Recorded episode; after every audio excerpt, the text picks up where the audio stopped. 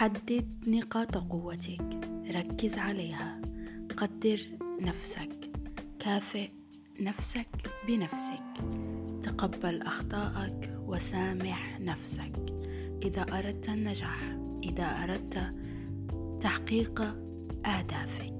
إذا أردت تغيير ذاتك فأنت تستطيع فقط. ركز على نفسك.